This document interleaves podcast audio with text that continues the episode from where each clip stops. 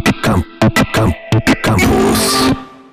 Program powstaje przy współpracy z miastem Warszawa. Nie byłabym sobą, gdybym przynajmniej raz w audycji Stacja Warszawa nie użyła słowa mapa i dzisiaj po to słowo też będziemy sięgać, chociaż wydaje mi się, że niezbyt często, a odnosić będziemy się do mapy akustycznej i rozmawiać w ogóle o tym, y, jak, jeśli chodzi o hałas, żyje nam się w Warszawie. W naszym studiu Magda Rawicka-Polnik z Biura Ochrony Środowiska Urzędu Miasta. Dzień dobry. Dzień dobry.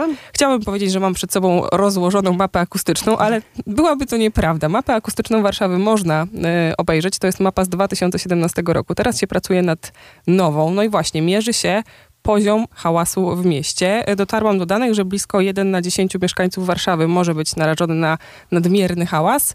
Możemy intuicyjnie myśleć, z czego on wynika. W sensie Warszawa, duże miasto, transport, przemysł, ale jakie są te bezpośrednie źródła hałasu w Warszawie? Najistotniejszym źródłem hałasu w Warszawie jest ruch drogowy. E, Zauważalny jest też hałas pochodzący od ruchu tramwajów. I to jest e, ten e, rodzaj hałasu, który nam się w Warszawie zwiększa. Co ciekawe, zwiększa nam się dlatego, e, że coraz więcej osób mieszka w pobliżu linii tramwajowych. Nie dlatego, że mamy bardziej hałasujące tramwaje, bo te są zdecydowanie coraz lepsze i tutaj pracuje się nad różnymi technologiami, żeby ten poziom dźwięku był mniej uciążliwy. Natomiast coraz więcej mieszkańców mieszka w pobliżu linii i dlatego są oni bardziej narażeni. A takie mm, inne, powiedziałabym, wydarzenia, które wynikają ze stołecznego charakteru miasta. Myślę na przykład o różnego rodzaju meczach, koncertach, imprezach. Czy to też rzutuje na naszą codzienność? Oczywiście i tutaj przy takich dużych wydarzeniach bardzo często zgłaszają się do nas mieszkańcy, którym ten hałas przeszkadza. To jest niestety hałas incydentalny, którego my tak w prosty sposób, jak w przypadku hałasu drogowego czy hałasu lotniczego, nie jesteśmy w stanie zmierzyć, odnieść do norm. Więc nie stosujemy tutaj wprost przepisów e, prawa ochrony środowiska, które stosujemy, stosujemy przy samych mapach akustycznych. Dlatego też tego hałasu nie obrazujemy na mapie, e, na mapie strategicznej hałasu w Warszawie. Dodałabym jeszcze jeden środek transportu, który może nam trochę zaszumić nad Warszawą, czyli y, lotniska. No mamy dwa lotniska, które obsługują bardzo duży, Okęcie obsługuje bardzo duży ruch lotniczy. E, istotnym hałasem jest też e, hałas pochodzący z Bemowa, e, z lotniska Babice. Z tego względu, że tam odbywają się loty szkoleniowe i tych lotów jest bardzo dużo. Osoby, które mieszkają w okolicy kręgu nadlotniskowego, bardzo często zgłaszają e, problem z tym rodzajem hałasu. Chociaż e, odnosząc się do twardych danych, czyli do tego stopnia narażenia, no to jest niewielki procent mieszkańców, ale jest, jest to istotne. Skąd się biorą normy, jeśli chodzi o natężenie dźwięku? Normy się biorą z rozporządzeń. Mamy, a akurat jeżeli chodzi o hałas, mamy ten komfort, że to jest wielkość fizyczna. Łatwo, znaczy może nie łatwo. Możemy ją zmierzyć, możemy ją przeliczyć, możemy ją odnieść do norm, które, które mamy określone wprost w rozporządzeniu w sprawie dopuszczalnych hałasów w środowisku. I to wszystko mamy bardzo dokładnie unormowane w przepisach, bo mamy podziały na e, różne rodzaje zabudowy i różne rodzaje zabudowy są w różny sposób chronione. Bardziej chronimy na przykład e, szkoły, przedszkola czy zabudowę jednorodzinną, a powiedzmy zabudowę biurową czy usługową już nie. I to są miejsca, gdzie ten hałas tak naprawdę jest kompletnie nienormowany. Jakiego rzędu to są wartości? Myślę o tych na przykład normach dla szkół i przedszkoli. No to jest około 50-55 decybeli. No to tak jak mówię, możemy się odnieść wprost do, do rozporządzeń. Jak się mierzy hałas w mieście? Ja może tak na wstępie wytłumaczę jedną rzecz. Hałas, e, który mamy zobrazowany na tej strategicznej mapie hałasu, na mapie akustycznej warszawskiej, jest to hałas, który jest wyliczony. Najpierw robimy dokładne modelowanie całej struktury miasta, czyli e, całej siatki ulic, połączeń, połączeń komunikacyjnych. Następnie są mierzone natężenia ruchu i struktura pojazdów. Tak jak mm, cały czas tutaj rozmawiamy o, o hałasie drogowym. I na tej podstawie, w odniesieniu do norm i do, tak mówiąc wprost, metodyki obliczeniowej, określonej też w przepisach, jest to później przeliczane bardzo dokładnie. Na wskaźniki, które się odnoszą, to są takie dwa wskaźniki. E, Jest wskaźnik dobowy oraz wskaźnik, który się odnosi do pory nocy.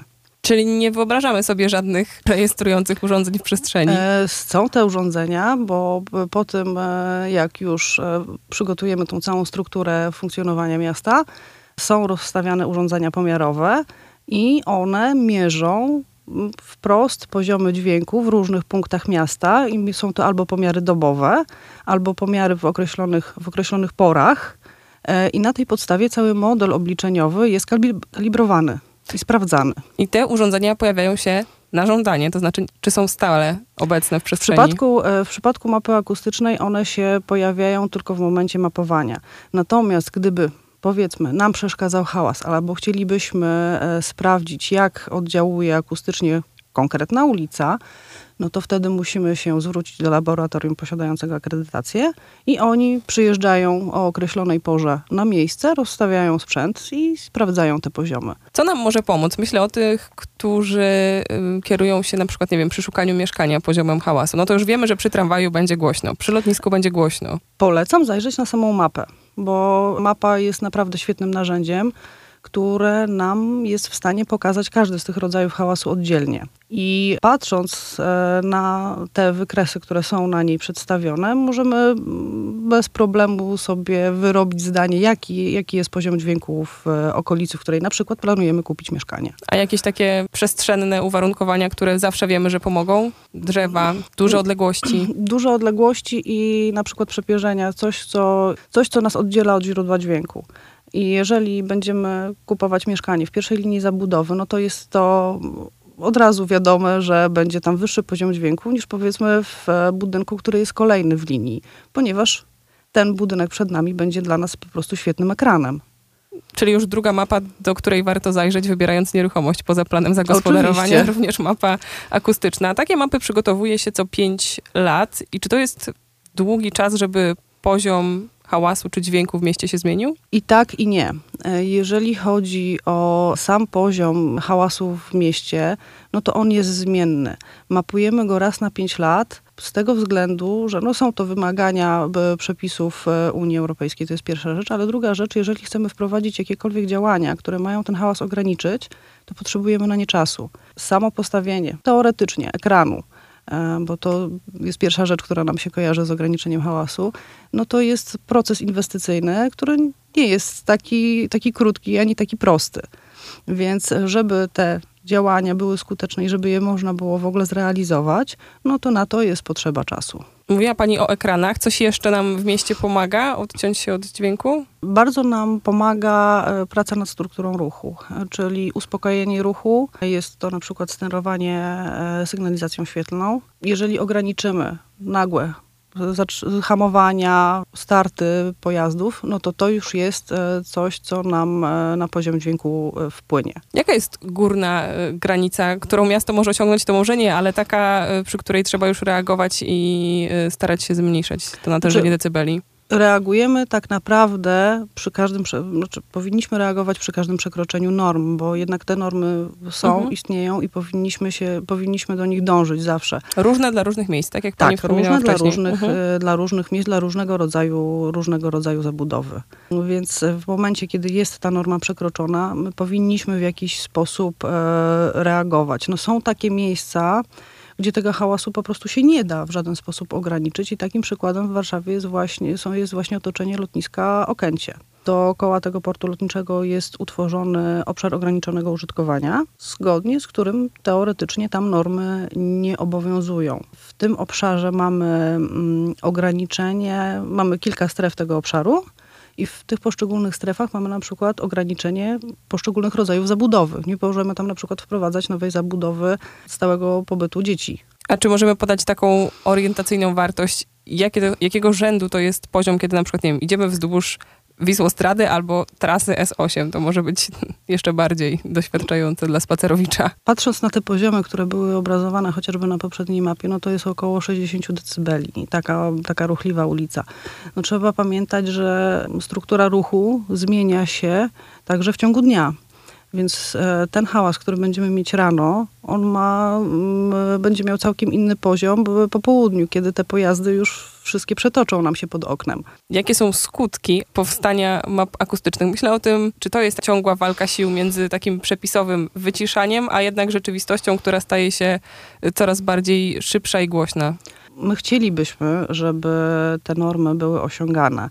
No, Miasto ma swoją specyfikę, szczególnie tak duże jak Warszawa. Tutaj jest bardzo ciężko niektóre, niektóre źródła wyciszyć, albo po prostu nie jesteśmy w stanie ich wyciszyć.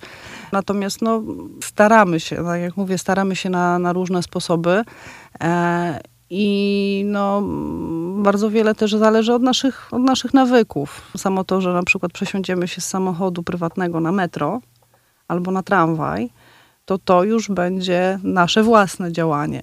Kiedy nowa mapa? Mamy tą poprzednią z 2017 roku, co 5 lat powinna być, czyli y, możemy się spodziewać, że w przyszłym. E, tak, w przyszłym. Taki termin, e, który jest, wynika z przepisów, kiedy my musimy tą mapę już mieć funkcjonalną, bo ona jest dostępna na, na, na serwisie mapowym Urzędu Miasta i tam można ją sobie dokładnie obejrzeć, to jest e, 30 czerwca przyszłego roku. Natomiast w tym momencie już e, nasz wykonawca zaczyna pracę nad e, tą aktualizacją, bo mapa, tak jak mówiłam, no, to jest bardzo duży projekt. E, W tym momencie prawdopodobnie zaczną się już pomiary natężeń, zaczną się również e, dobowe pomiary hałasu w Warszawie, więc podejrzewam, że po niektórzy będą mogli zobaczyć gdzieś wiszące na słupach czy na latarniach takie niewielkie skrzyneczki z naklejką, że tutaj właśnie wisi sprzęt pomiarowy, który wykonuje badanie do strategicznej mapy hałasu Warszawy. I to jest kolejna ciekawostka, że one wiszą tak wysoko, podczas kiedy my na tym swoim metr 50, 60, 70 d- funkcjonujemy. E, one, znaczy one y, wiszą na różnych wysokościach. To też jest wprost wskazane, na jakiej wysokości może wisieć i jej, m, w jakich warunkach może pracować miernik. Żeby to, co on realnie mierzy, to był ten poziom dźwięku, który pochodzi nam od źródła, czyli powiedzmy od drogi, a nie e, mierzymy w tym momencie powiedzmy odbić od budynków albo chociażby, nie wiem, pracującej budowy obok. Więc dobierając te punkty, w których robi się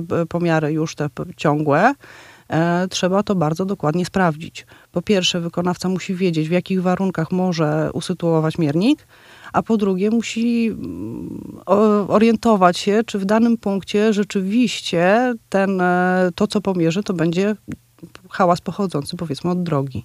Odsyłamy do mapy akustycznej, ale myślę, że może warto też wskazać te regulacje, które y, określają natężenie hałasu. Nie wiem, czy ktoś z milionów słuchaczy będzie natychmiast uderzał do tych przepisów, ale gdyby kogoś poniosło, to y, gdzie tego szukać? Gdyby, gdyby ktoś chciał dokładnie sprawdzić, gdzie, jak i na jakich poziomach, no to oczywiście jakby podstawowym źródłem prawa no to jest prawo ochrony środowiska.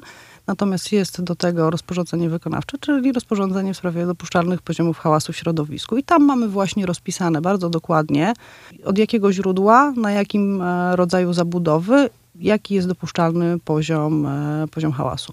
Odsyłamy do źródeł wszystkich wymienionych i dziękujemy Magdzie Rawickiej-Polnik z Biura Ochrony Środowiska za wyjaśnienia. Program powstaje przy współpracy z miastem Warszawa. Akademicki Radio Campus.